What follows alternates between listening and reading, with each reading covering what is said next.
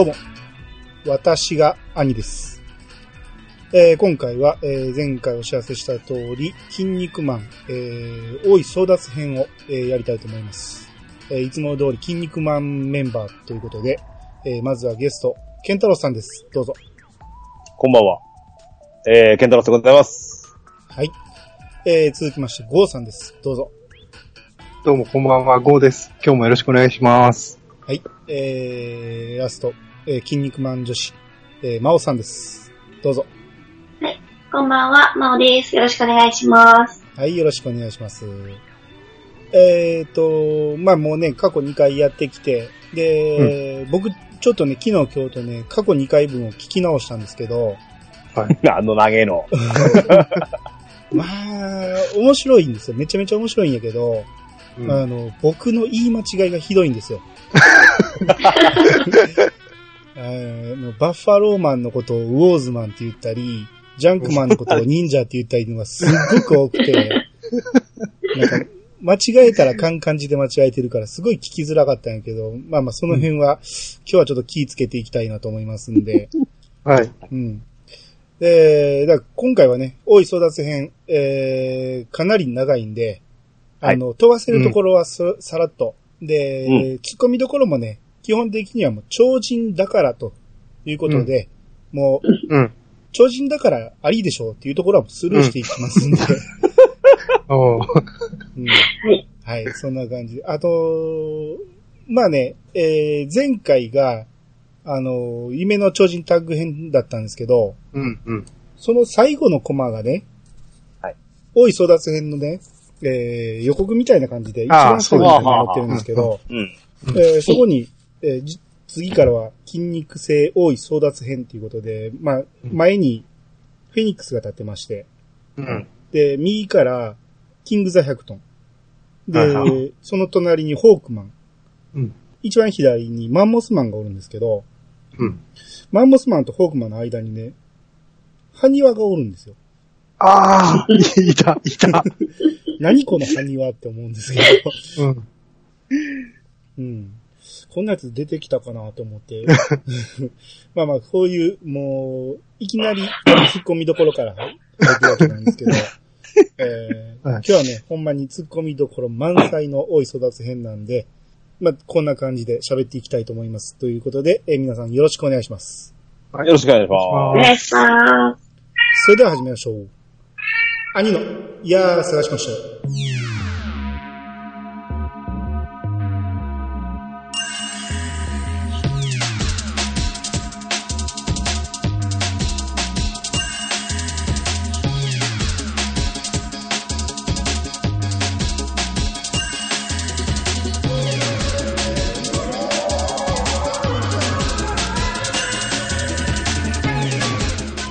の番組は私兄が毎回ゲストを呼んで一つのテーマを好きなように好きなだけ話すポッドキャストです。改めまして、どうもです。改めまして皆さんよろしくお願いします。す。はい、よろしくお願いします。お願いします。えー、まあ、前回のまあタグマッチ編から、まあ、えー、ちょっとね、時間が経って、で、筋肉大王がそろそろうん、スグルに王位を譲ろうかなと思い始めまして、うん。で、そこでね、超人の神、えー105人おるうちのね、邪悪の神5人が、うん。筋肉マンはちょっと神に近づきすぎてると。うん。邪魔になるかもしれんということで、えー阻止しようとするんですね、その王位を譲ることを。で、えー、まあ、スグルとね、えー同時刻に生まれた5人の新生児。えーこれが、えー大火災に遭いまして、で母親たちがね、えー大体の見当をつけて拾い上げたんですけど、まあ、これがね、取り違いの可能性があるんじゃないかということで、えーこの5人を探し出して、まあ、この5人とは限らないですけど、まあ、ちょっと5人、多い継承候補を用意して、まあ、邪魔するっていう形ですね。体感式っていうのが、国立競技場でや、や、やるんですけど、うんまあ、これなんで日本でって思うんですけど、うん、筋肉性のね、多い継承のあれなのに。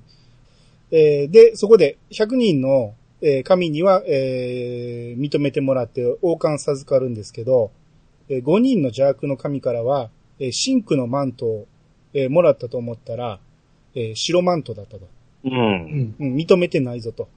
えーこれを我々が用意した5人の多い継承候補を倒して、えー全員の血をこのマントに染めてみろと。うん。で、それをシンクのマントとしてみろって言われて、そこに現れたのがフェニックスとか、えーまあまあ5人の候補ですね。うん。うん。で、フェニックスがいきなりそこでね、一人ずつ倒していけっていう神が言ったと思ったのに、うんいきなり団体戦を提案し出すんですね。うん。団体戦になるとちょっとおかしくないかと思うんですけど、うん。まあまあでもなんかそれみんないいないいなとか言い出して、うんう。ん。で、もうすでにソルジャー以外はね、メンバー揃ってるんですね。うん。できレースじゃねえか。そう、その場で聞いたはずなのに全員揃ってると。う。うんん。で、まあいつも通り筋肉マンはね、ここでこうやる気を見せずにね、あの、もう俺なんか大王に並んでもいいや言うてこう逃げ出すわけですよ。で、こう破れかぶれになって、こうマスクをね、えードブ側に捨てようとするんですね。もう、うんえー王子じゃないんやから、あの、素顔見せたっていいんや、言って、ドブ側に捨てようとすると、こう、筋肉マンの素顔から、こう、ひ光が出てきて、えーこれがドブ側が綺麗な川になると。うん。うん。これはもう後々使われる、うん。えーまあ、筋肉フラッシュの、あれですね。うん。えーっていうのがあって、こう、ミートが、それはもう、王、えー王子の印だと。えーぜひ戦おうということで戻ってきまして。で、うんその頃、こう、絨毯に剣を刺してね、えーその、継承候補たちが剣を刺して、えーその刺した場所をね、ママの血で、日本地図を描いて、その刺した場所が戦う場所だということになりまして。まあまあ、これはもう組み合わせはもう後で言うとして、えー、まあそれぞれ勝ち抜き戦で戦うということになったんですね。うん。うん。えー、っていうことで、まあ、この辺から、えー、一回戦入っていきますけど、うんえー、まずは、マリポーサ対筋肉マンということで、えー、熊本城の戦いですね。うん。えーえー第1試合が筋肉マン対ホークマン。うん。第2し、第2試合が筋肉マン対ミスター VTR。はい。うんえー第3試合が筋肉マン対ミキサー体制。えーミキサー大帝。入って。うん。えーで、第4戦がミート対ミキサー大帝。うん。第5戦がミート対キングザ100トン。うん。で、第6試合がテリーマン対キングザ100トン。うん。えー第7試合がロビン・マスク対マリポーサ。っていう、まあ、一気に言いましたけど、勝ち抜き戦なんで、これもう勝敗も分かってしまったと思いますけど、うん。えーこういう試合がずっと流れていきまして、はいはい。はい。えーここについてね、えーちょっと気になることを皆さんと話していくっていう形にしたいんですけど、うん。うん。まあ皆さんこう思うところどんどん喋ってもらって構わないんで、うん。あの、まあ、ホークマンと筋肉マンなんかはね、結構今まで通りの筋肉マンっぽさがあって、うん。普通に戦っていましたよね。う。うんん。うん。で、VTR に関しても、もうほぼ、えー、今までの、あの、ギミックが使われて、使い回しみたいな感じで、うん。うん。うん。シーンチェンジャーがあったり、うんズームインアウトとかね、なんか、い見たことあるような、えー戦い。まあ、ただ、まあ、それはね、筋肉マン読んでた人間からしたら面白い戦いやったんで、この辺はいいんですよね。うん。うん。うん。で、次、このミキサー大帝と戦った時に、うん。うん。カジパのクソ力を分離されてしまうわけですよ。うん。そうですね。うん。うんで、この時にこう、95万パワーだけは残ってて、うん。超人墓場に送られてしまうんですね、筋肉マンが。はいはいはい。うん。うん。うん。うんで、ウォーズマンの手助けもあって、こう、脱走できたんですけど、うん。戻ってきた場所がね、うん。機関口は、ミスター VTR のモニタージャイー言うて、モニターから出てきたんですけど、うん。どういうことっていう。うんねまあまあ、えー戻ってこれたんやけど、クソ力がないせいで筋肉ドライバーが返されてしまって負けると。うん。ふわーって感じのやつになってね。ですね。うん。しかもまあ、この時点では、うん。えっと、スグルチームは、うん。はい。えー、先方筋肉マン。うん。で、まあ、二人、うん。アレキサンドリオ・ミートとの、えっ、と、二人チームなんですよね。うんそうです。ね。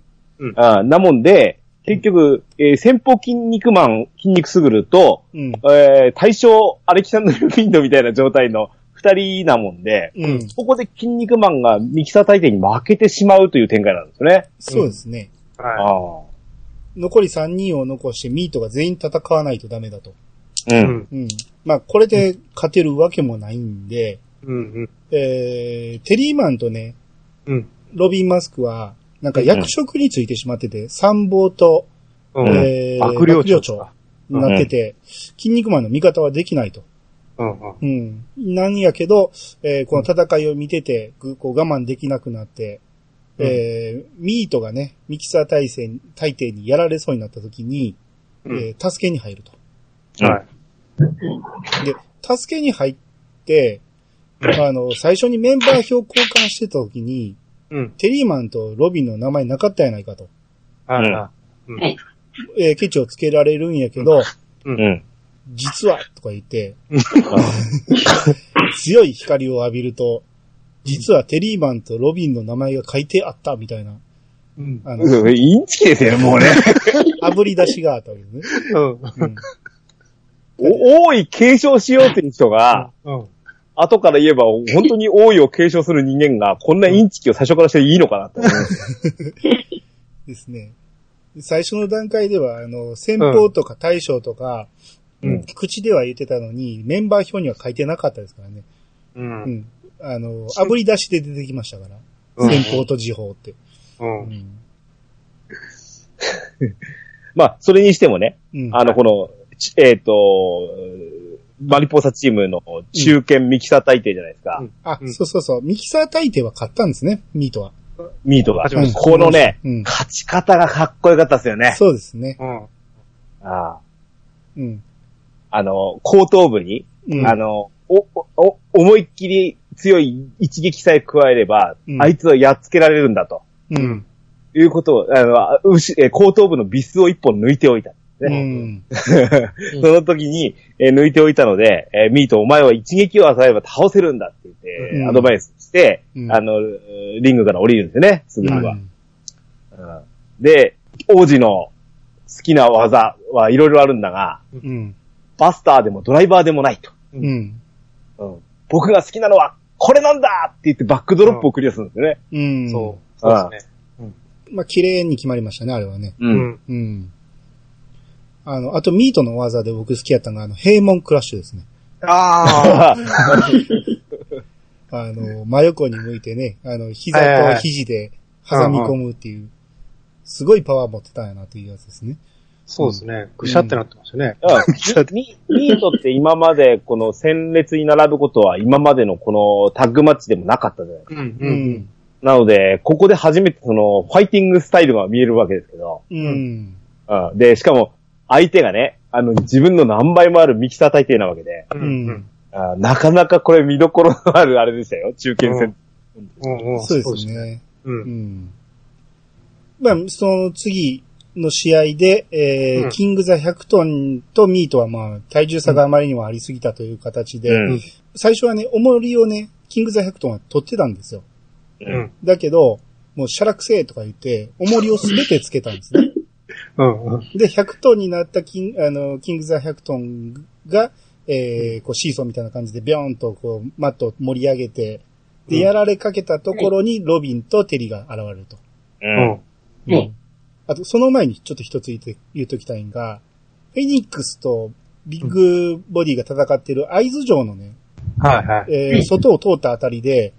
こう、テリーとロビンがね、走って向かってるんですけど、うん。うん。その、止めようとした兵と戦闘になるんですよね。うん。うん。まあ、アメリカとイギリスからやってきたのになぜ、どこで合流したんかわからないけあれ、あれ、合図はカウンスには外でばったり合流してたでしど、そうですね。ょ。うん。雪の中雪の中でね。ちょうど、マオさんって、ほら、会津若松福島じゃないですか。うんうんはい。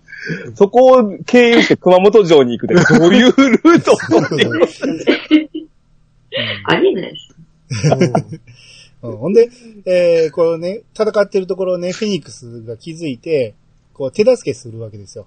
うんうんあのーなんか、その時戦ってたし、その、死骸をね、えー蹴り投げて邪魔さして、で、その時に言ったのが、敵は大きければ大きいほど倒しがいがあると。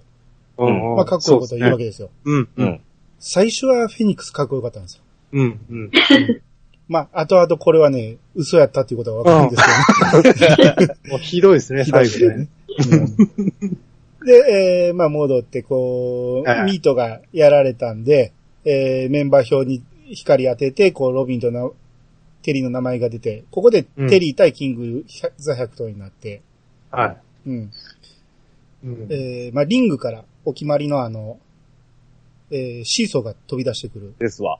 あの、今までも、うん。うんおかしげなギミックリングっていっぱいあったじゃないですか。うん。でも、何らかのこう、理由が今まで格付けされてたんです。うん。例えば、あの、あれですと、例えば、何、超人、あの、悪魔ロ騎士戦だったら、うん。あの、忍者が何かやって火山港ができたとかう、ん。もうめちゃくちゃじゃないですか。うんでもあれは忍者が忍術だっていう、こううん、前提があるじゃないですか。うん。うん。ああと、アシュラマンと、あの、外のリングでやった時は、うんあの、全部抜けて、う。うんん。うん、あの、雲の糸が張られた。あ、でも、アシュラマンがやったでしょ？うん。はい。この100トンを前仕込んでたでしょっていう話なんですよ。うん。うん。うん。完全お前用ですよね。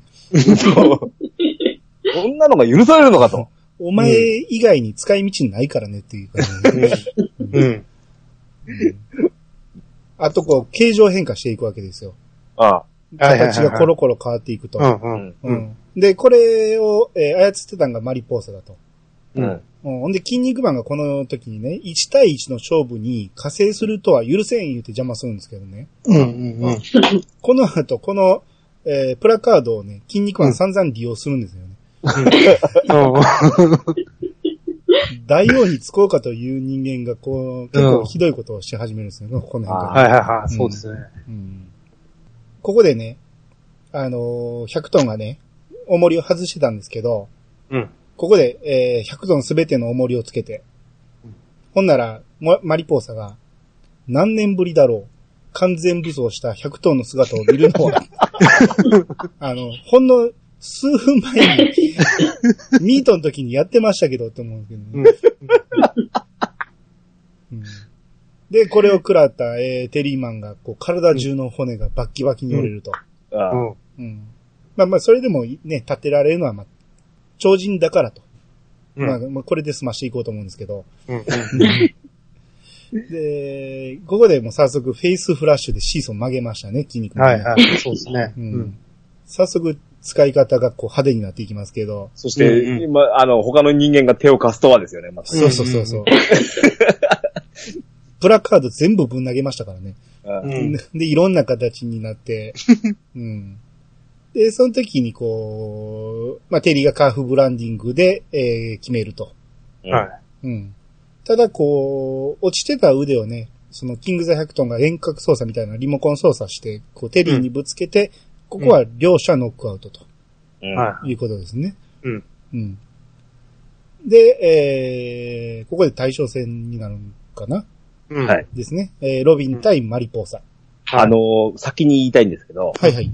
まあ、同時進行でこれビッグボディチームとフェニックスチームもやってたりして、うんはいはい。あのーもうおそらく同時進行だったので、対象戦っていうとはもう運命の王子二人が戦ってたのは先に見た形だったうん。多分ね。うん、で、えー、ここでママリポーサとロビンマスクじゃないですか。うん。もちろん先方時報戦で、あのー筋肉マンがもう戦えない体になってて、助けに入ったっていうのは分かってるんですけど、うん。はい。正直言うとこれでいいんかねと思いましたね、私。ですね。王子が、ここでまさか筋肉マン負けるわけないから、ロビンマスクが勝つんだろうってことになるんですけど、うん。その、ロビンマスクごときに負ける運命の王子なのか、こいつはと思いますよね、実際。ああ、でも、なるほど。邪悪の神はね神がついてますからね。あ一一億パワーですよ。あ。うん。この連載当時あれですかね、この頃まだロビン若干かませ役的な位置でしたからね。まだね、そう、ヘルミッションで破れてとかだったんで。それほど大きな仕事はしてこなかったねそうそう。そうそうそうそう。うんロビンってやっぱかっこいいじゃないですか。うん意外と今までタッグマッチとかうんもそうです。まあタッグマッチまだ良かったかな。ヘルミッショナルで済んだったんで。うんうんあの、ジャンクマンとかって当たってもね、って思いました。うんジャンクマンだけが戦績、なんか、華々しい。それぐらいが最後に勝った、大ね大勝ちしたっていうのはもうジャンクマン戦ぐらいかなと思ああ、うんですうんまですね。それぐらいですね。うん。うん。で、ここに来て、うん。うん。あのーまあ、ここで急に出てきた、フィニッシュフォールドの壁画っていうけど。おうはい。れまして。これを、うん、マリポーサはこれを語るために出てきたんだろうなっていう感じですそうね。ですね。うん。うん。このうちの一つの壁画、えーを使った、えーマッスルリベンジャーっていうのを、うん。えー組み出しまして、はい。うん。あの、絶対返せないはずの筋肉族につ伝わるフィニッシュホールドなのに、ロビンが返せてしまったと。はい。っていうことで、これは偽物だということに、えーなったんですけど、うん。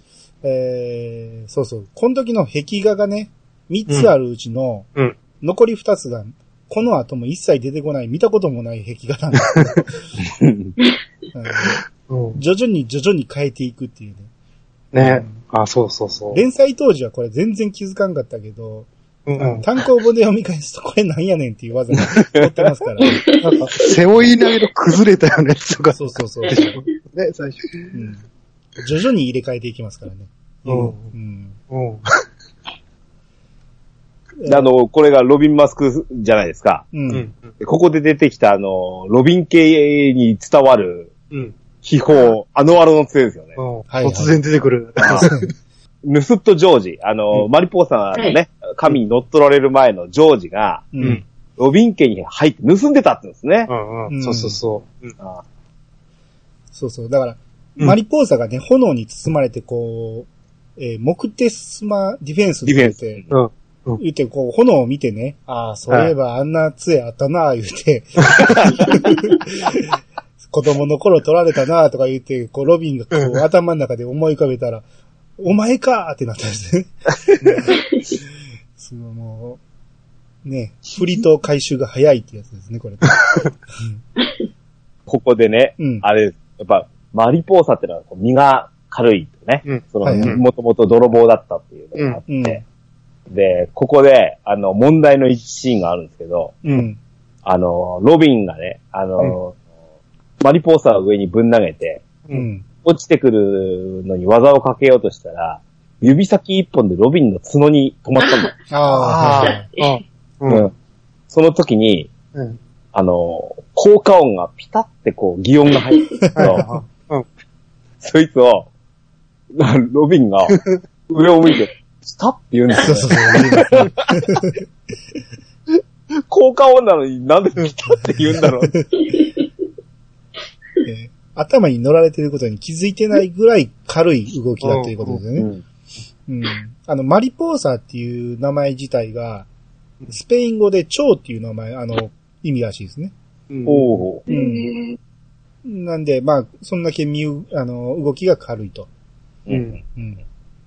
で、まあ、この、あのアロの杖を使って、こう、炎み、炎をね、えー、散々使って、こう、マッスルリベンジャー、えー、やったりするんですけど、うん。えーこの、杖が落ちてきて、えー落ちてきたと思ったら、ロビンのマスクに装着 されるという。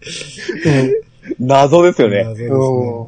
まあ、ロビン家にね、伝わるものだからこそ装着できたんかなと思うんですけど、まあ、これでいい、ん？一応伏線あったんですよね。本当の使い方は何だったんだ、親父みたいな。ああ、そんなんありそました。れがあって、うんで、く角がくっつくっていう。ほうほうほうほうん。う。で、それが回、収早かったです。うん。あの、角みたいになって、こう、ユニコーンヘッドということで、うん。うん。マッスルリベンジャー返せまして、うんうん。うん。で、結果ね、ロビンが倒したというよりも、うん。その、偽マッスルリベンジャーを使った、そのマリポーさんに対して、壁画がね、霊気パワーを飛ばすという。うん。これがマリポーさんに直撃して、えーうん丸、丸焦げになって落ちてきたところをロビンスペシャルで決める。結果、ロビンあんまり仕事してなかったですね、これね。うん、そうですね。うんまあまあでも、大きい勝ちですよ。う。うんん、ロビンしかいないところでね、えーここで負けたらこの話終わってしまいますんで。うん。うん。まあ、非常に大きい勝利。ということで、えー筋肉マンチームが勝ちましたと。はいはいはい。うんうん。で、続いて、えー、先ほどの会津若松城のうん。スーパーフェニックス対ビッグボディ戦。はい。はい。うん。えー、これも組み合わせ全部言っていきますけど、あ、はいはいはい。えー、ペンチマン対マンモスマン。うん。で、次、レオパルドン対マンモスマン。うん。ゴーレムマン対マンモスマン。うん。うん。えー、キャノンボーラー対マンモスマン。うん。まあ、ここでようやく引き分けるんですけど、うん。えー、最後、えー、ビッグボディ対スーパーフェニックス。うん。っていう、まあ、非常に少ない試合数なんですけど、うん。うん、まあ、なぜかというと、マンモスマンが強すぎたとうん。いうことですね。うん。うん。ここで、えー、もう語るところはそんなにないですよね。うん。チーム丸ごとかませ犬ですからね。うん。うんまあ、ほんまにノーズフェンシングで、もうぐさぐささしていきますし、うん。うん、ゴーストキャンバスで、ゴーレムマンは首をね、ちぎられてしまいますし、うん。でもね、俺、いつ、いつもね、俺、ビッグボディの話になるときに、こう、いや、思うんですけど、うん、あの、一番かわいそうなのはね、あの、マンモスマンってまあ強そうですわ。はいはい。だからペンチマンってのはもうこのマンモスマンの強さを分からせるためにもう出てるじゃないですか。うん。ああ、そうですね。うん。ねうん、で、まあ、伝説のレオパルドンですよ、まだね。うん、でこれね、レオパルドンの死に様がうん、派手すぎるんですよ。言うならば。あそうですね。のために、レオパルドンは、なん、なんていうかね、弱い超人っていうイメージはあるものの、うん、有名なんですよ。うん、これそう、あのね、筋肉マンちょっとでも知ってる人に、レオパルドン、あ、じゃない、ビッグボディチームが先方から言ってみたという時に、副賞で止まりますからね、これ、これ大体。うんあ、うんそうですね。うん。ゴーレムマンまで出るんですよ、みんな。うん。うん、このキャノンボーラーが出ないんですよ。出ないですね。うん。キャンボー印ラーはそう。象薄すぎますね。うんそうなんですわ。うんそして、お前もそ、も、もともとそんなに強いのかいねって思うようなね。う。うんん。うん。大変あれながらも、ペンチマン、レオパルドン、ゴーレムマンの方が圧倒的に強そうですもんね。うん。はい、そうですね。うん。うん。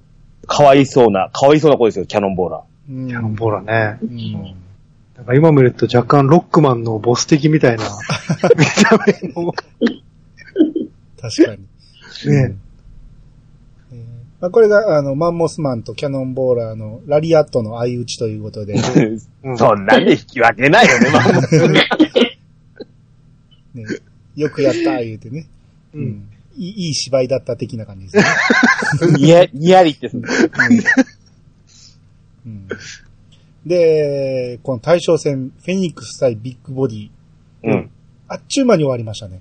うん。はい。気ついたら、あの、宙に待ってましたからね、ビッグボディはね。あの巨体が、言うてね。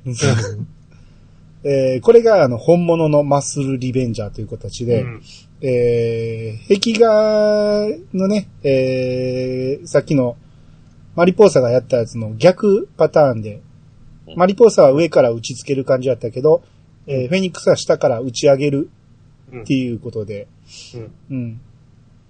でも、この、ラストの形が違うから、うん。これがマッスルリベンジャーかって言われたらちょっとね、疑問なんですけどね。フィニッシュホールドを壁画に書くなら、あの、ね、き、決め、決まりで。ね、最後のね。あっちを書かんとあかんと思うんですけどね。しかし、あの、ここでね、ネタバレになってしまうんですけど、うん。あの、先ほどあえて言わなかったんですけど、実はね、うん。あの、アリさんまだ見てない、今のギャってる筋肉マンが、あの、王子たちが出てくる、偽王子たちが出てくるんで、またね、はいはい。うんなんとですね、この、マリポーサが、うん。リベン、あれはリベンジャーではないって言うんですよ、自分で今度。うんほう。これが俺のオリジナルホールドだっていう技で勝つんですよ。あ、そういうことなのね。うん。なので、うんうん、まあ、壁画のあれは、まあ、どうでもええんだよ、という話なんです。うんなるほど。ほんなら、あの、壁画の霊気パワーでやられたんは、うん。まあ、飛んだ、飛ばちりを食ったわけですね。そうですね。うん。なんも、リマスリベンジャーとは言ってないと。うん。うん。っうん。ていう、うん。で、で、あれですよ。これもね、あのー ビッグボディ、あの、有有名な、あの、一言を吐きますよね。俺はご、合力の神に、うん。あのーそうか。あさ鳩されてただけなんだって言うんですよね。うん。う。うんん。うん。そして、いけないな、神のことを悪く言っては、っていう。ですね。まあ、この頃のフェニックスはかっこよかったですね。うん、そうですね。うんこの頃は。うん。で、まあ、で、うんね、あビッグボディチームはもう惨敗という。そうですね。まあ、強さだけが際立ったと、フェニックスの。うん。うんうんえーで、まだね、メンバーが揃ってないソルジャー、うん。えーが、えーチームを加入しようということで、ブロッキンジュニアとバッファローマンと、うんアシュラマンとザ・忍者を加入しに行くんですね。うん。うんで、ここで、えー一旦断られたんですけど、えーソルジャーの様子をちょっと観察しようということで後をつけたら、うん。えーちょっと事件に、えー遭遇して、うん。うん。で、まあ、強盗がね、子供を人質にとって立てこもってると。ああ。で、はい刺激刺激せんように、こう、牧師に扮して、うん。で、強盗を油断させると。うん。いきなり突っ込んだら、こう、ね、相手を興奮させて、子供が危ないとか言って、うん。牧師に扮して近づくんですけど、うんえー結果バレましたよ。お前みたいな牧師がおるかと。しかも、これなん、なんでしたっけ？布を、うんうん。あの、重油かなんかにつけて黒く染めるんですよね。ああ、ペン、ペンキかなペンキ、ペンキ、ペペンキ。ンキでしたっけうん。べちゃべちゃやねんけど、ですね。しかも、迷彩服を裏返したからって、うん。あの牧師の服にはならないでしょうけどね。しかもあの、ノースリーブだったでしょ？そうそうそうそうそう。ノースリーブつけたら長袖になるっていうね。ねえ。で、そんな、あの、ごつい牧師がおるか、言うて、結局戦闘になると。一番刺激しとるやんって感じなんですけど、うん。うんで、戦闘の末ね、こう飛び出してきたら、こう、ナパームストレッチの形になって出てきて、ううん。うん。うんで、このソルジャーのね、こう、やり方に、えーすごく共感した4人が、もううん。表情がね、ほわーんとしてね。なんと素晴らしい超人なんだと。うんで、次、ちょちょっと入る前に、先にここで今日い一番言いたいことの一つがちょっとあるんですけど、うんはいはい。絶対飛ばされると思いましたよ、今。あ、はいはい。あのね、うん。ソルジャーが、まあ要は、この後ネタバレになってしまうので言いませんけど、う。うんん。某人物じゃないですか。うん。はい。はで、あのー姿で、あのーまあ、今回のその、あの、正義超人、悪魔超人の混合チームを作ったと。うん。素晴らしいですよ。熱い展開じゃないですか。い。うん。うん。ああ、そうですね。うん、先ほどのね、キャノンボーラーと同様に、かわいそう超人シリーズですよ。うん。元のソルジャーチーム ですよ。ううんん。これ、皆さん名前すら知らないでしょって話なんだよ、実際。これは結構マイナーですね。あ全部、全部いる人はなかなかいないんじゃないかな。あ俺も今調べましたもん。え、名前あったんですか？ありますよ。僕は、あれでしょ？う、う、ルマンとミサイルマンと、ザ・ブルドーザー。あ、ブルドーザーマンだっけ？ブルドーザーマン。なんか、あと、なん、なんとかシャーク。え、えーなんか、さ、サメの超人なんですよ。ザ・ゴッドシャークですね。そうそうそう、それだ、それ。あ、そうなんですね。そしてヘビーメタルです。へえ。すごいですよ、この風貌。あの、アニさんちょっと調べてみた方がいい。あの画像だけ。とね、ビッグボディチームなんて本じゃないっすよ、この弱そうな風貌が。ビッグ、ボディチームの強そうなこと強そうなこと。金、金消しの外れ超人集めた。これ、ブルドーザーマンはないですよね。ああ。うんまあ、全員、あの、ナパームストレッチでやられますから、そうそう、A っていうマークついてた。そしてソルジャーマンですよね、なんたなんたってね。う。うんん。ああ。まあ、ソルジャーマンはね、あのうん、神がね、あの、乗り移るときにもうすでに一回死んでますからね。うん。戦場戦場で撃たれて、撃たれてた心臓撃たれてますからね。うん。あと、結果的には、あの、ソルジャーチームって、うん。あの、残虐の神が乗り移ってますよね。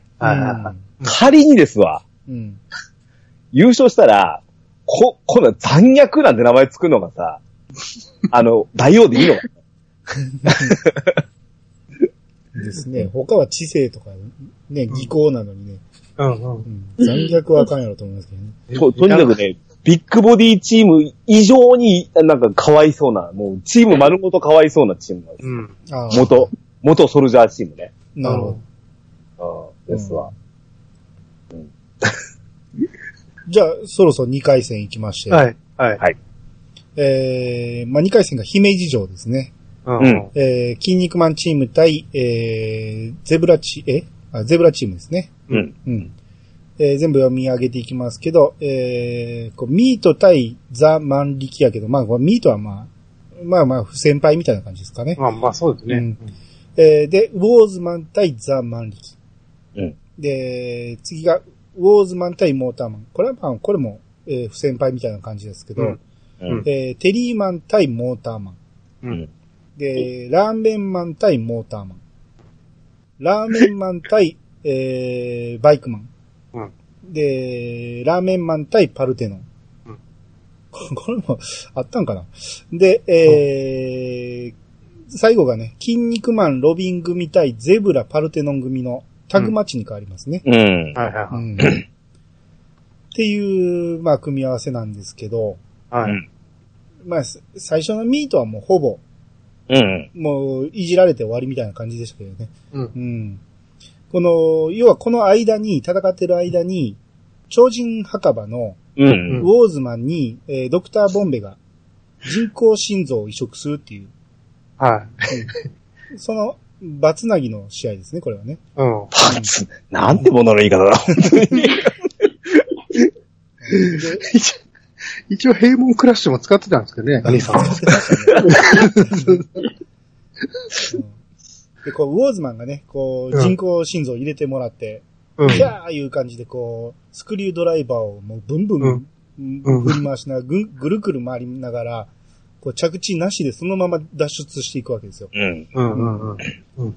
で、なんとどこに出てくるかというと、うんえーマットのど真ん中に、えー姫路城の抜け穴があって、うん。えーそこにね、えー万力がミートをね、掘り込もうとしたところに、はいはい。ウォーズマンがそこから現れて、で、それで救うと。まさかそこに繋がってたんかっていう話をね、ちょ超人墓場ってどことも繋がってるんやな。まあ、ここで、こう、先方が、えー交代みたいな感じになって、う。うんん。うん、交代戦と人数がね、オーバーしてしまいますからいや。もう、もうね、これ、この後もあるんですけど、うん。うん。他のチームってオーダー変わんねえのにさ、筋肉マンチームだけオーダー変わりすぎるんですよね、これ。そうそうそう。ほんまにええのって感じですよね。そうそうそう。うんもう、めっちゃくちゃレギュレーション違反ですよね、こんなんね。うんうん。うん。で、この時にね、ウォーズマンの脳みそをね、えードクターボンベが蘇らせるのを忘れてたと。うん。うんあんなにスクリュードライバー使ってたのに。そうそうそうそう。ね、あの、ベアクローの使い方を忘れて投げてしまうっていうね。うん。うんうん。もう全くもうね、あの、戦い方を忘れたところに、えーロビンマスクがね、うん。こうマスクを鉄柱にぶつけて、ガリあんなんで割れるんですね。そうそうそうそう。っていうか、この後どうすんねんって思うんですけどね。うん。うん。で、その場にあったこうモモップを使って、えーザ・バラクーダに変装しまして、うん。おあ、オラのモップがですよね。そうだ。そうだ、そうだ。うん。で、まあこれでこうバラクーダが、えー、ウォーズマンに、あの、昔の心を思い出せと。いや、うん。あの、あの、合間挟むように言いますけど、それモップだからね。うん。ですね。まあまあ、これで、えー、まあ一応、冷徹な心は取り戻したけど、うん。えー、この正義の心までは取り戻してなかったのを、まあ、筋肉マンとのやりとりで、うんえー、なんとか取り戻して、う。うんん。まあ結果パロスペシャルで勝つわけなんですけど、うん。僕、万力について一言言いたいんですけど、うん。万力ってあの、前に、筋肉マンがね、腕に鍵を作って刺したやつあったじゃないですか。あんな感じの模様じゃないですか。うんうんうんで今回万力のあの模様を見てたらね、うん全く、あの、同じコマが一つもないぐらい、全部違うんですよ。よう あんなに適当に模様をかけたなっていうぐらいで一つとして同じコマがないですからね。そこを見てる兄さんに。うん。よう見てるなって。で、えー、まあまあこれで勝ちまして、では、うんあのね、ウォーズマンのね、うん、あれですよ。あの、何？とあの、バラクーダを見て、うん、師匠を見てね、う、うんん。あの、プログラム完了って言って、うん。ベアクロを拾って、ううんん。イエスサー師匠って言ったあのウォーズマンのかっこいいですよね。ああ、そうですね。であれで来週に続くんですから。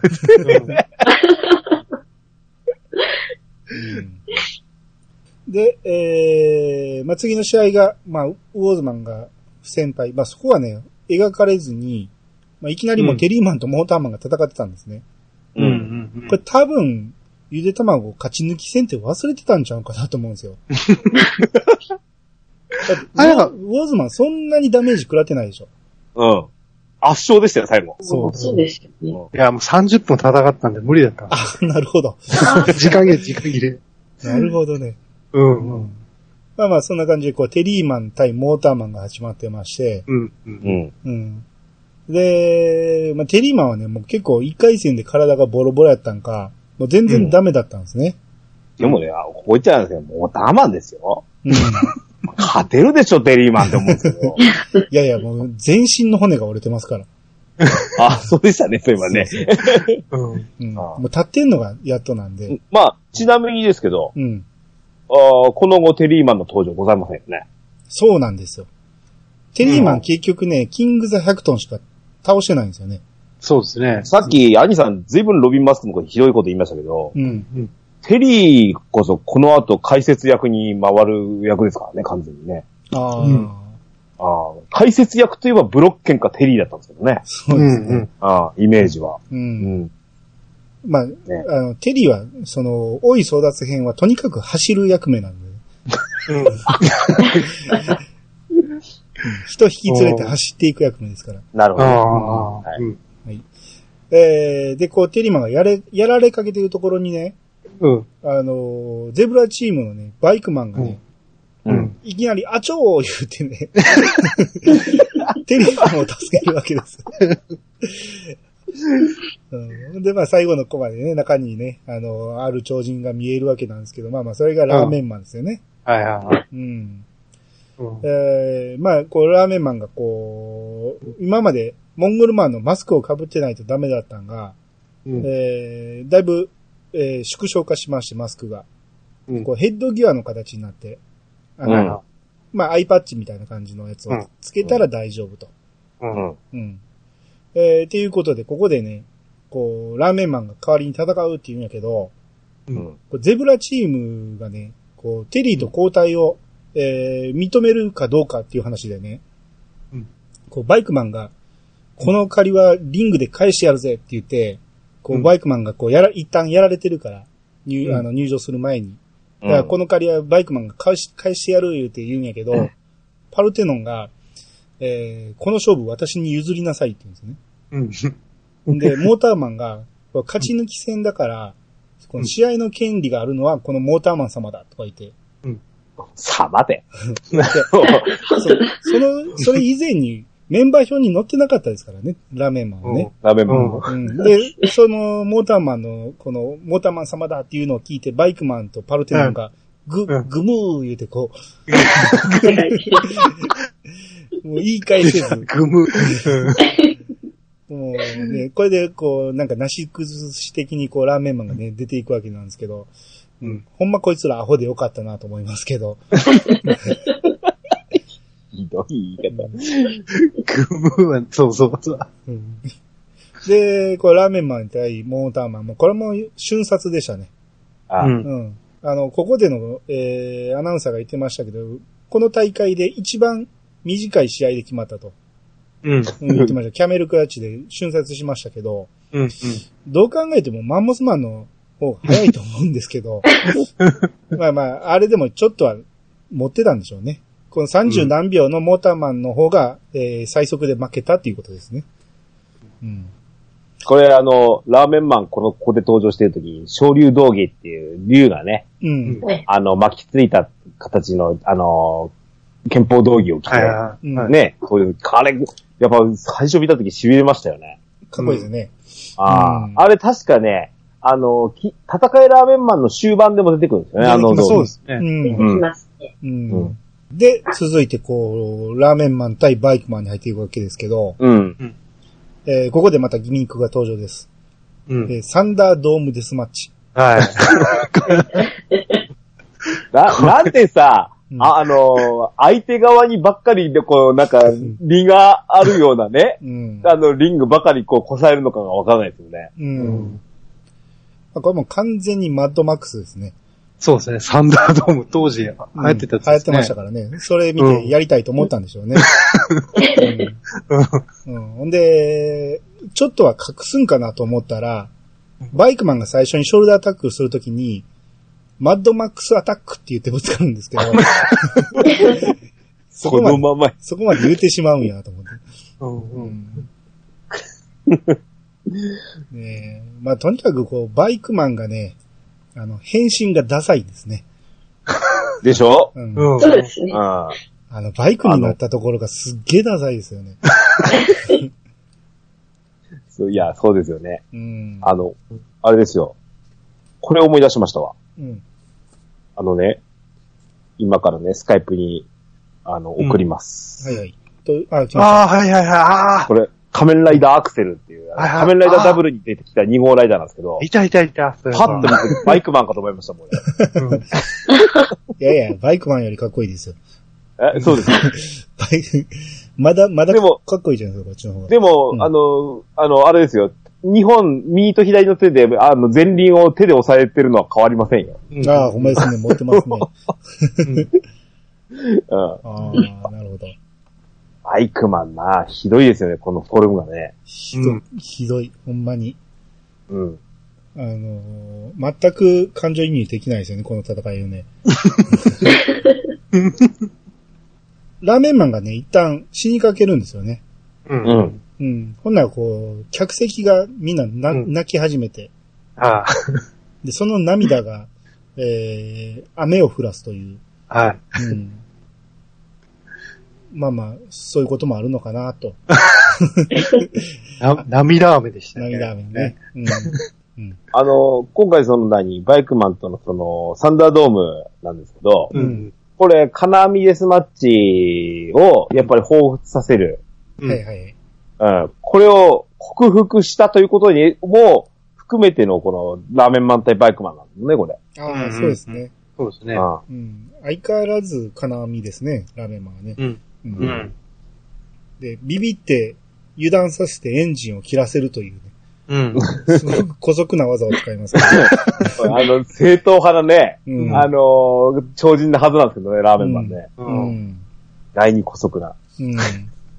あと、モーターマンのね、残骸を使ってこうバイクマンが充電しようとするんですけど、はいはいはい。直でね、エンジンとマフラーに当てるんですよね。充電をね。ああ、そうそうそうそう。非常に危ないと思うんですよ。ねえ、下手したら引火するぞと。ガソリンタンクその上にある、絶対ね、教習所とかで教えないやつですよね、これ。やっちゃダメっていう。うん超超人ですから、超人。あ、超人だからね。あ超人ですから。じゃあそこはする。うんうん。えーまあまあ、これはまあ、あともそんな語るとこもなくて、で最後、えーガウロン線ドロップっていうので、うんえーまあ、金網に落としまして、うん。一番この中で柔らかそうな金網に落としましたけど、うん。う。うんん。ね、今までクッションに使ってたはずの金網に落として勝つというね。う。うんん。えーまあこれで勝ちまして、で、うんここでね、こう死にかけのバイクマンの骸骨がね、うん。いきなり、えー予言めいたことを言いだ言い出しまして、はいは筋肉族、超人予言書、1985年8の月の頃、い。うん。シャチが白鷺を加えるとき、つわもの、関の原に集うっっていうね。はいはいはい。なぜお前が言い出すのかっていう。えーまあ、これが実際ね、筋肉族に伝わる予言書に書いてあるのと全く同じ文章やったらしくて、うん。ううんん。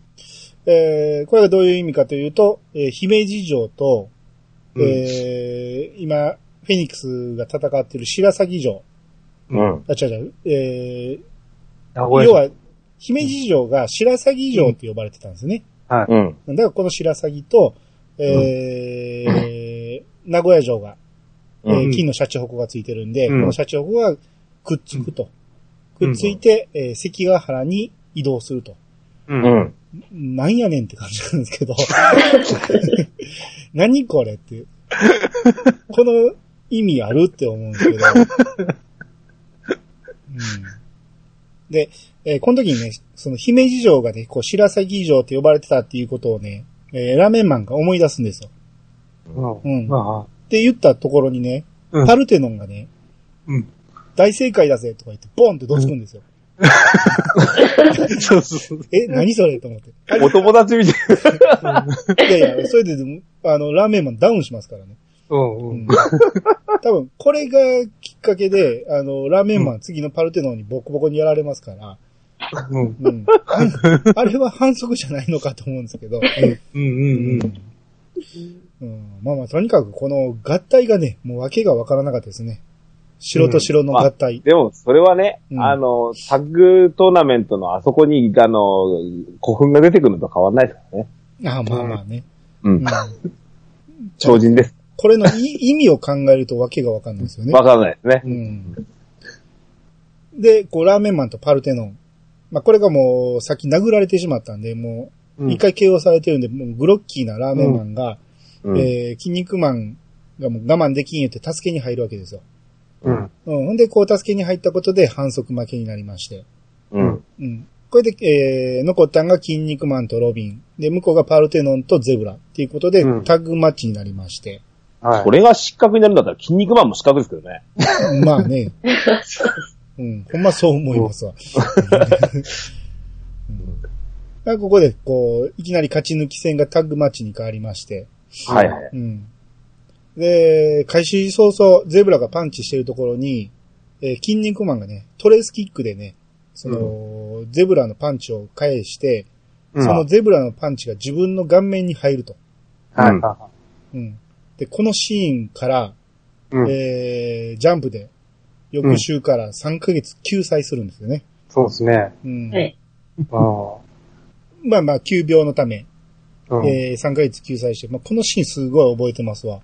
うん。復帰後、えー、その時のトレースキックの形のまま、うんえー始まりますんで、はうんえー、3ヶ月この体勢だったから言うて、こう動けなくなるんですよね、筋肉が。一突然ギャグ漫画の様子ほんで、振り向いたら、ロビン・マスクはハンモックで寝てるんですよね。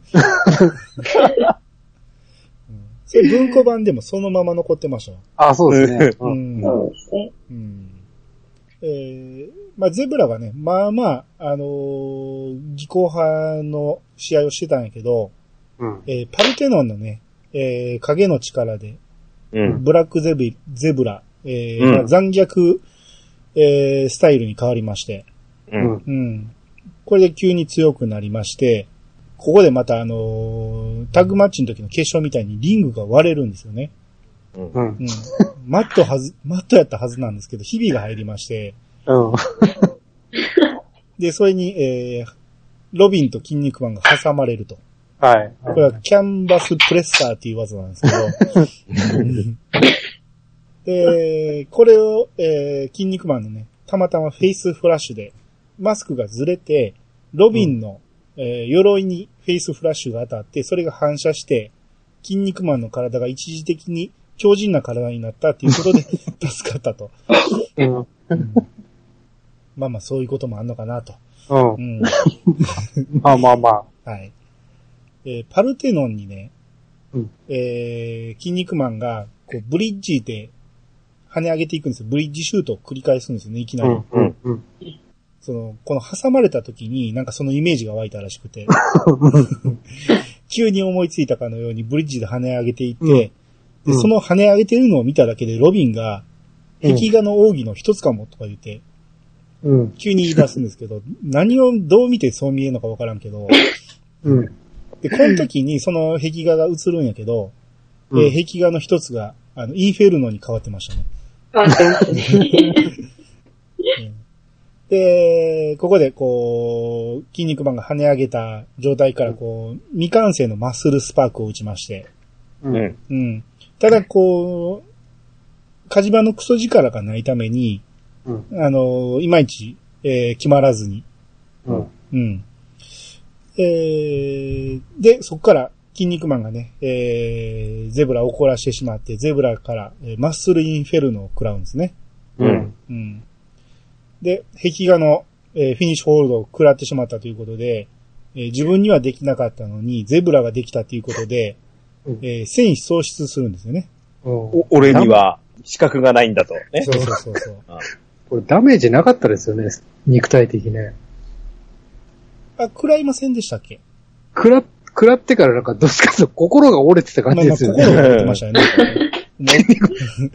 起き上がれない感じで、まあ、あのーあ結構言われるんですかね、これ。うん。あの、マッスルインフェードって何が強いかわかんないですけど。わかんないですね。どういう仕組みで横に飛んでいくのかもわかんないし。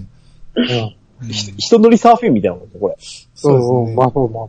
うんまあまあ壁に激突させるっていうことなんでしょうけど、うん。壁を使うんか。壁がなかったら使えないですね。うんうんで、この繊維喪失してね、えー、こうロビンがね、タッチしろって言うんやけど、もうピックリとも動けないわけですよ、筋肉マンは。うんもう、うん。やる気がなくなってしまって。うん。で、こう、ロビンがこう、両足揃えて、タッチロープ掴んで、こう、一生懸命手伸ばしてる姿がすごくね、可愛いんですけどね、ロビンね。なんか真面目やなっていう感じで。もうちょっと頑張れば届きそうな。そうそうそうそう。あとちょっと、あとちょっとっていう時に、えー、このあのアロの杖を使いまして、うん。それありなんかって思うけどね、頭につけて、これ、ね、角を伸ばして、それで触れると。う。うんん。で、これで立ちだ言うて、パルテノンがね、人体石化封じっていう、こう、なんか、石化しようとする技を使っているところを、筋肉マンを蹴って、えー自分が代わりに食らうと。うん。えーこのせいで、こう、柱の中にロビンがうつ埋まってしまうわけですね。はいはいはい。うん。えーで、えー柱の中からロビンが、こう、筋肉マンに、こう、壁画の3つのうちの、こう、2つを先に使われたんなら、うん。こう、お前が、えーマッスルスパークを刻み込めばいいって言ったんですよ。うん。うん。うん。うん。お前が習得すればいいじゃないんですよ。はいはい。刻み込めばいい。あ、そういうことを、あの、これがフィニッシュホールドだって言えば、勝手にあっこに刻まれるんやっていうことが なんかどうも、ね、頭から言いますけど、筋肉マンチームなんかズルが多い。うん、まあまあ、その、壁画のね、ルールがよくわからないっていうことですよね。うん。ううん。んで、ここでまあ壁画も変わってまして、マッスルスパーク入りましたけど、はい。うんこう、パルテノンの影でね、筋肉マンもね、こう残虐になるんですけど、う。うんん。えーただこれがね、残虐になったふりをしてただけで、こう、ロビンが、あの、パルテノンの中におったおかげで、えー正義の心が残ってたんで、残虐になりきらなかったと。うん。うん。で、その影に入ったゼブラは苦しみ出すっていう感じで。はうん。で、えーこう、柱からね、脱出不可能かと思ってたロビンが、うんうんえーなんとあの中にはガスが充満してたために、うん。えーロビンがこう、あのアロの杖を炎を出して、ここを破裂させて、うん。えー飛び出してきまして、うん。で、パルテノンをタワーブリッジで仕留める。まあ、はい仕留めるっていうか、まあ、一回タワーブリッジして、その後最終的にロビンスペシャルで倒すんですね。い。うん。うん。えー、で、ここからね、筋肉マン対ゼブラになるんですけど、はいはい。これタッグマッチちゃうんかいと思うんですよね。あの、パルテノン倒したところで終わりじゃないんだ終わりって。ここからこう、なぜか筋肉マン対ゼブラになっていくっていうね。うん。うん。えー、で、えー、こう、そうそう、30億ドルを使って、こう、ゼブラチームはね、みんな雇われてたらしくて、はで、ロビンとラーメンマンを、その場でね、50億でどうだ言うてスカウトするんね。ほんなら、こう、ロビンとラーメンマンが、いや、俺たちは、筋肉マンにもっと大事なものをもらってると。い。うん。それが何かというと、友情だこだ。言って、手のひらにできたタコがね、友情だこだと。こうシェイクハンドをよくするから、うん。うん。あと力比べしたりとか、そんなのすると、こう、こう友情だこができて、うん。うん。これが、こう、何者にも変え難いもんだと。うん。で、何言うとんねん言うて、こう、筋肉マンをね、ゼブラが場外に投げるんやけど、ここで、えー、友情のシェイクハンドで、捕まえると。ロビンが、えー、リングに捕まって、で、ロビンに捕まったラーメンマンが、えー筋肉マンを捕まえると。うん。うん。読んでる時はなかなかね、えー熱いシーンですでしたけどね、この辺はね。うん。うんあと、もう、いいですか？こう終わらしちゃいましょうか、この辺。うん。うん。えー最終的にね、マッスルインフェルノを、えーかけてきた、えーゼブラに対して、えー筋肉マンはロデオスキップという、うんものすごい簡単な技で 返せるんですけど、あの、返すことが不可能なはずなんですけど、まあ、簡単に返しまして、うんで、その後が問題ですよ。うん。壁に激突するはずなんですけど。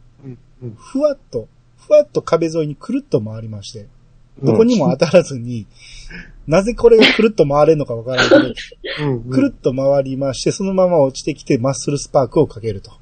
うん。うん。えー、まあ、これで、えー最終的に仕留めまして、筋肉マンチームの勝ちということですね。はい。うん。うん。ゼブラはね、あの、いや、ザゼブラ自体が、やっぱりかっこいい超人だったんで。ですね。うん。こいつだけ裸なんですけどね、かわいそうなことに。うん。あーそうですよねう。ん。あの、この、シマウマの友達、キットが死んじゃってるじゃないですか。あ、はいはいはい。でもあの、パワフルマンの時に、うん。技巧の紙に乗っ取られる時も、孤立にこう、シマウマと一緒にいるんですよね、最初。うん。ああそうでしたっけ？それがちょっと、あそうそうそうなんです。あちょっと微笑ましくて好きなんです。あ、なるほど。うんああ。あれでも、時間軸的に分かんないですけどね。ああ、あどうなんですかね。殺ゼブラにした時、殺した時ゼブラじゃなかったですかもう。あ、パワフルマンです、あの子あれ、あれはパワフルマンでしたっけ？パワフルマン。ほんなら殺したくせにまた、シマウマ。別に、しまう別の。ああ。なるほど、なるほど。でも、うん。筋肉マンのね、背中に乗ってる時に思い出しましたからね。うん。うん。懐かしい感じがする。そうそうそうそう。馬はあんなやって乗らんでしょって言ってで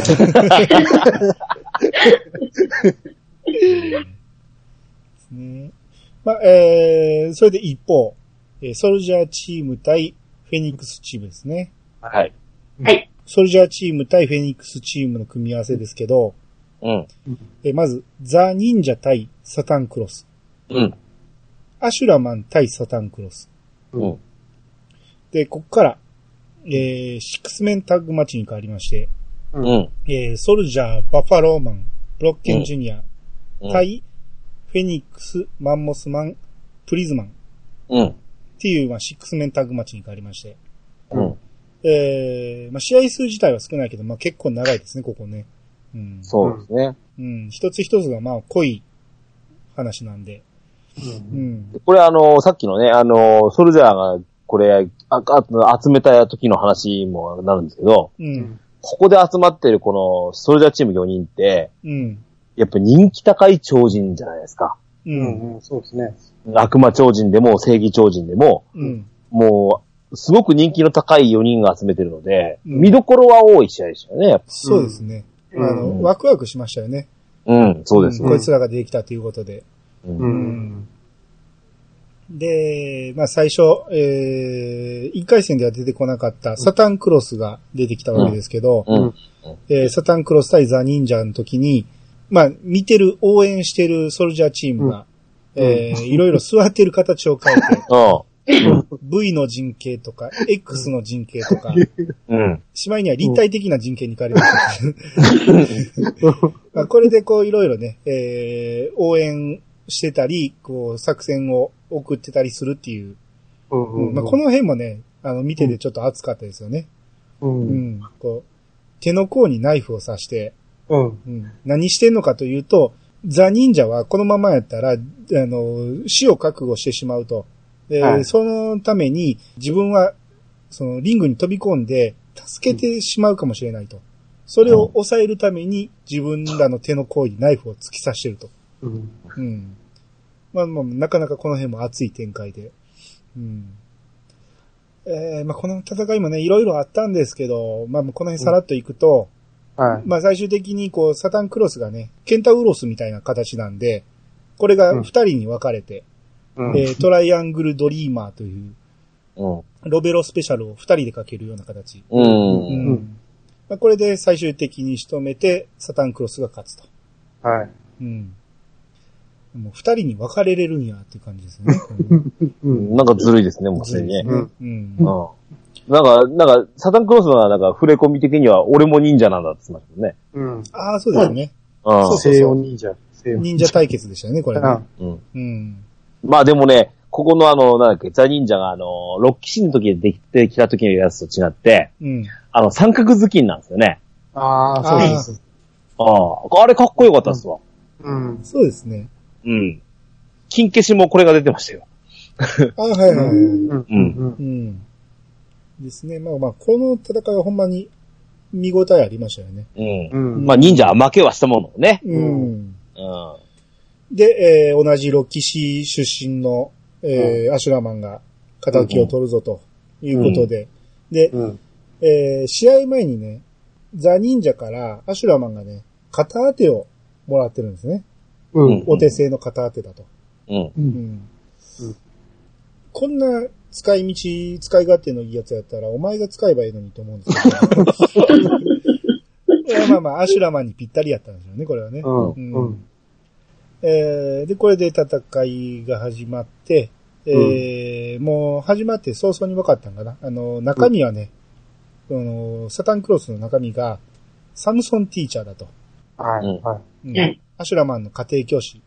うん。うん。あのーアシュラマンを助けたために死んだと思ってた、えーうんサムソンティーチャーが、えー知性の神のおかげで足をね、寄生虫を入れまして、い。うん。うん。これで、頼んではないねんけど、足が4本になりまして、うん。まあ、手はもともとね、もともと4本あったんですけど、足が4本になってしまいまして、う。うんん。まあまあ、でもこれのおかげで結構ね、強くなったということで。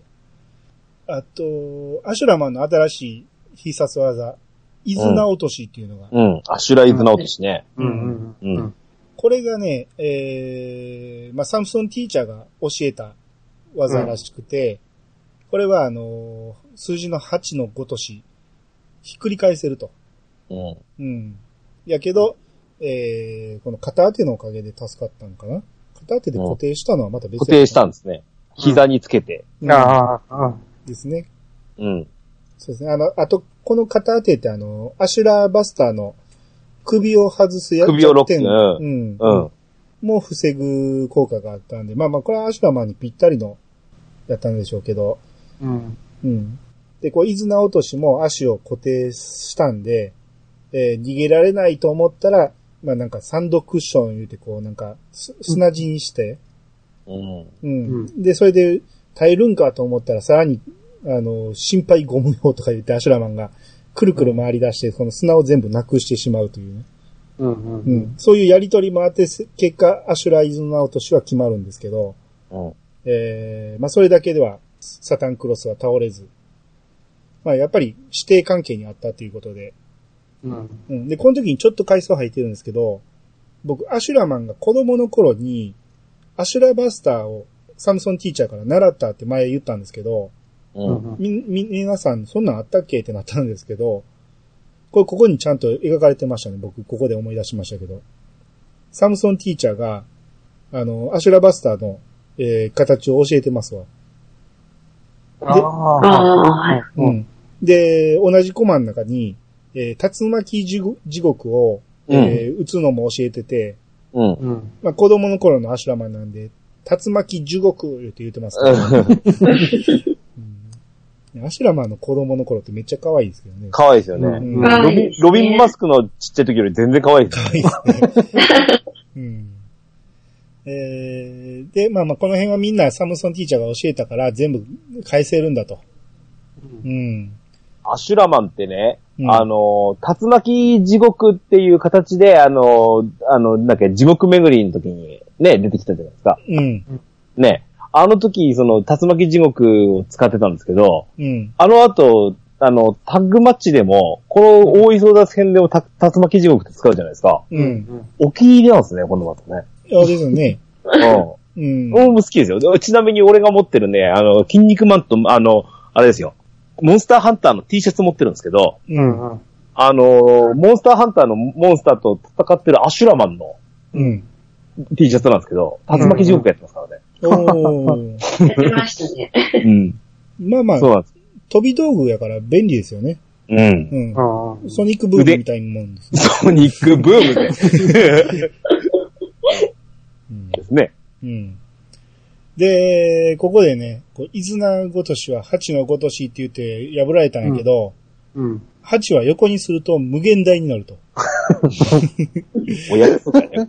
うん、これもう字面だけの話なんですけど、うん。無限大無限大とか言ってこう頭の中に浮かべて、えー、どういう原理かわからんけど、下に落とすのを横に 傾けて、えー壁にぶつけようと。うん。うん。アシュラ無限大パワーとか言って、うん。なぜ横にしただけで無限大になるのかほんまわかんないですけど、うん。うん。で、横にすると返せないっていうね。うん。縦の方が返すの難しそうなんやけど、横にすると返せなくなって、えーそのまま激突するかと思ったら、えー寄生虫のサタンクロスが、えー壁になって、えー守ってくれたと。はいはい。うん。で、こう結局二人がかりで、えートライアングルドドリーマーをかけて、えーアシュラマンがノックアウトと。うん。うん、ただ先ほどのダメージがあったため、サタンクロスも、えーノックアウトして、両者ノックアウトうん。っていう形ですね。はい。はい。うん。ここで両者ノックアウト、ここからシックスメンタグマッチですね。はい。うんうん。ここであれですよね。リングがね、うん。空中に浮かぶんじゃなかったですっけ？そうっす。そうですね。う。うんん。もうめちゃくちゃですよ。城はくっつくわ。もうリングは離脱して空中に浮かぶわ。うん。うん。ですね。まあまあ、これで、えー、またね、あ、実は、フェニックスの方が一人多いんですよね。残ってるメンバーは。うん。まあ、メンバーとしてはね。そうですね。うん。だけど、こう、シックス面にすることで一人余らせるけど、ここの、このシックス面で、えー、決着をつけようっていう提案をブロッケンジュニアがして、で、それ、不利な条件やけど、フェニックスが飲んだと。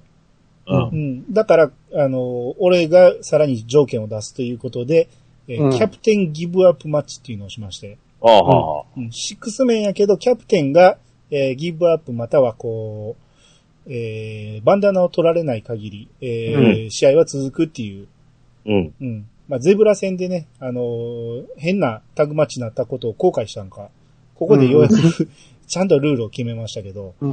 うんん。えー開始早々に、こう、ソルジャーのね、バンダナが取られそうになるんですよ。うん。うん。で、それをね、バッファローマンとブロッケンがね、これはいかん言うて助けに入るんですけど、うん。えー近づいた瞬間何がどうなったかわからないんですけど、デコレーションツリーって言ってね、これはほんまにね、あの、イリュージョンですよ。なんで、うん。なぜこうなったかが説明できないんですよね。言葉でも説明できひんぐらい入り乱れた形になってるんですけど、うん。うんこの後、あの、なんとかソルジャーを助けようとするんですけど、いろいろうん。三人をね、分断させようとして、フェニックスチームが、えーそれぞれを宙に浮いてるリングの側面に投げるんですね。はいはいうん。で、ただそっちも重力が働いてて、側面にもリングがあったと。うん。うん。だから三面、えーリング A、B、C に分かれて戦うみたいな感じですね。はうん。タッグマッチじゃないじゃないですかね。ね。うん。まあ、三つのリングが入り乱れるっていう感じですね、こい。れは。うん。うん。うん。ここであと注目すべきはプリズマンのレインボーシャワーですね。うん。まあ、プリズマンここで登場ですよね。うん。うん。ああ。プリズマンのレインボーシャワーを初めて見たね、うんあのーブロッケンがうん。襲いかかってきてるんですよ、そのレインボーシャワー。なんと綺麗、なんという綺麗な虹なんだ、言うて、ほわーんとして。で、ロ、ロビンが、その虹は危険だぞ、ブロッケンとか言って。うん。う。うんん。で、それが、まあ、あの、カピラリア七光線っていう、まあうん超人だけに効く光線らしいんですけど、あ、うんはーって言って、こう、まあギリギリ間一髪逃げるんですけど、ブロッケンは。うん。う。うんん。なんという綺麗な虹なんだっていうのは、あまりにも油断しすぎでしょ。どう考えても攻撃攻撃されてんのに。うんで、こう、それをね、こう、ベルリンの赤い雨で、こう、バンバン削っていくわけですよ、その、プリズマンをね。プリズマンを。はいほんで、な何か策があるんかな、言って、バンバン削っていって、こう、削った破片をね、集めて鏡にして、レインボーシャワーを、えー反射させると。はい。うん。うん。で、それを食らったプリズマンは、えー結構打撃を受け取るんですよ。う。うんん。うん。ほなもうこのままこれで倒せばええやんって思うんですけど、えー後ろに回りまして、リングに穴を開けて、ソル、ソルジャーをね、救出しようとして、通り道を作るんですね。う。うんん。で、さらにそれをね、見えてないくせに、フェニックスに当てようとするんですよ、この光を。当てずっぽうですよ。これうんソルジャーに当たったらどうすんねんと思うんですけど、その辺がブロッケンですよ。不器用ですから。ああ。うん。そう、生きよ生き方は不器用ですしね。うん。